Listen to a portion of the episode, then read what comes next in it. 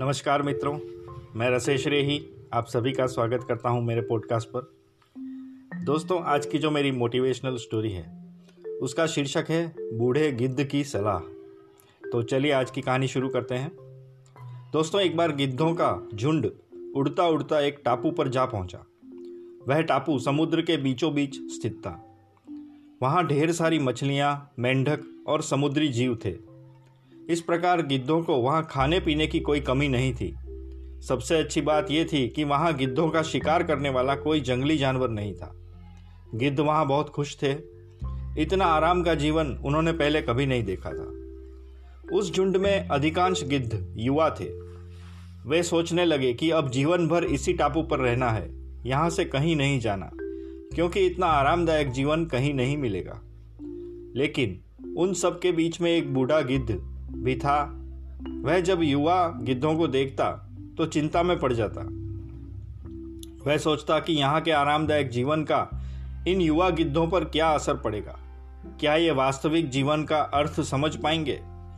यहाँ इनके सामने किसी प्रकार की चुनौती नहीं है। ऐसे में जब कभी मुसीबत इनके सामने आ गई तो ये इसका मुकाबला कैसे करेंगे?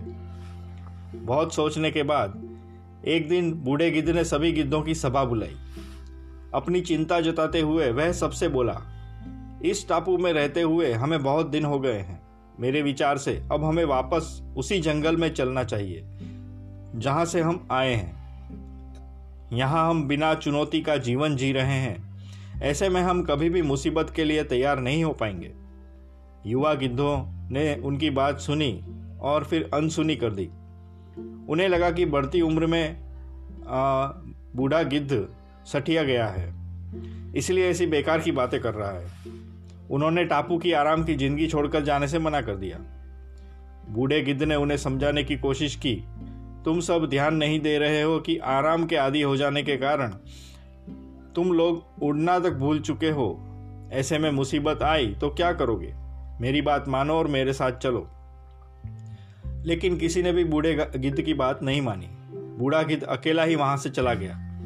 कुछ महीने बीते, एक दिन बूढ़े गिद्ध ने टापू पर गए, गिद्धों की खोज खबर लेने की सोची, और उड़ता उड़ता उस टापू पर पहुँच गया। टापू पर जाकर उसने देखा कि वहाँ का नज़ारा बदला हुआ था। जहाँ देखो वहाँ गिद्धों की लाशें पड़ी थी। कई गिद्ध लहूलुहान और घायल पड़े थे।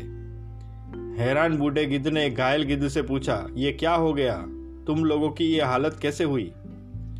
घायल गिद्ध ने बताया आपके जाने के बाद हम इस टापू पर बड़े मज़े की ज़िंदगी जी रहे थे, लेकिन एक दिन यहाँ एक जहाज़ आया। उस जहाज़ से यहाँ चीते छोड़ दिए गए। शुरू में तो उन चीतों ने हमें कुछ नहीं किया, लेकिन कुछ दिनों बाद जब उन्हें आभास हुआ कि हम उड़ना भूल चुके हैं, हमारे पंजे और नाखून इतने कमज़ोर पड़ गए हैं कि हम तो किसी पर भी हमला नहीं कर सकते और न ही अपना बचाव कर सकते हैं तो उन्होंने हमें एक एक कर मारकर खाना शुरू कर दिया। उनके ही कारण हमारा ये हाल है। शायद आपकी बात न मानने का हमें यह फल मिला है। तो दोस्तों, इस कहानी से हमें सीखने को मिलता है कि अक्सर कंफर्ट जोन में जाने के बाद उससे बाहर आ पाना मुश्किल होता है। ऐसे में चुनौतियाँ आने पर उनका सामना कर पाना आसान नहीं होता। इसलिए कभी भी कंफर्ट जोन में जाकर खुश न हो जाएँ। खुद को हमेशा चुनौती देते रहें और मुसीबत के लिए हमेशा तैयार रहें। जब तक आप चुनौती का सामना करते रहेंगे, तब तक आप आगे बढ़ते रहेंगे। धन्यवाद दोस्तों।